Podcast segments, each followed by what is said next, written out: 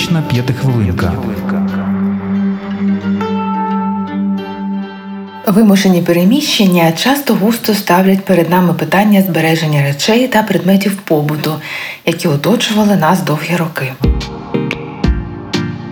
Не секрет, що іноді нам властиво зберігати речі, які не допомагають відчувати себе щасливими. Але навіщо ми це робимо? Сентиментальні спогади, звичка, повага до сімейної історії, невміння визначати важливість та корисність кожної окремої речі. Насправді причин може бути багато. Виникає питання: щастя у володінні речима або навпаки, воно поховано під мотлохом. Правда, десь посередині, але рішення завжди потребує уваги та часу. Вирішуючи, чи варто залишити собі та взяти із собою якийсь предмет, нам слід випробувати його трійкою питань. Перше. Чи відповідає ця річ моїм цілям? Друге. Чи я користуюся цією річчю? І нарешті третє. Чи корисна ця річ моїй душі? Розберемо докладніше. Чи відповідає ця річ моїм цілям? Важливо чітко визначити свої цілі, особливо під час переїзду. За умови тимчасового короткострокові. Якщо доводиться змінювати місце перебування на невизначено довгий строк, то мова про довгостроковий план.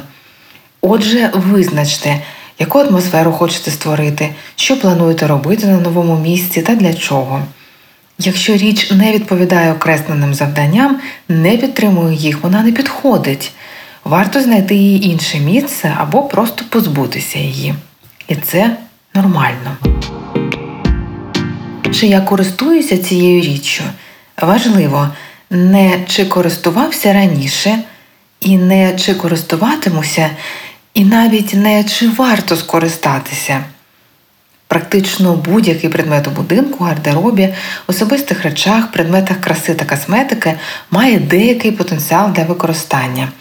Але потенційна користь при вирішенні подальшої долі речі до уваги не береться. Важлива користь у теперішньому тут і зараз. Як це перевірити? Якщо річ корисна, ви повинні були користуватися нею протягом останнього року. Якщо ні, вона не ваша. Чи корисна ця річ моїй душі? Якщо в будинку є предмети, що викликають почуття провини, гіркоту, жаль, образу, ревнощі, гнів, розпач, жалість до себе, тривогу або нагадують про якусь неприємну подію, їх потрібно терміново позбутися, без жодних роздумів.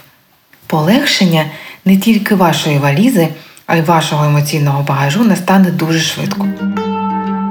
Крім того, плануючи переїзд, корисно сформувати список речей, які мають для вас беззаперечну сентиментальну цінність. Їх має бути небагато до 10, наприклад. Вони не мають дублювати одна одну та повинні мати конкретну історію та персональну цінність. Не забувайте, у ваших дітей також є такі речі. Улюблена іграшка особлива річ для будь-якого маляка. Повагою поставтеся до бажання малечі взяти з собою те, що важливо для неї. Корисно також послуговуватися простим правилом. Купили новий предмет, позбудьтеся аналогічного. Новий предмет одягу такий самий відправляється до іншого хазяїна на благодійну допомогу тощо. Загалом не бійтеся дарувати речам друге життя. Книга, яку ви прочитали, светр, що не підійшов за розміром, набір чашок, якими так і не почали користуватися.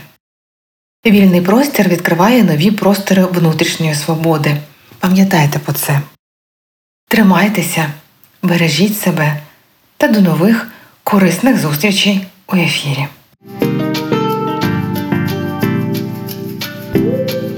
Психотерапевтична п'ятихвилинка.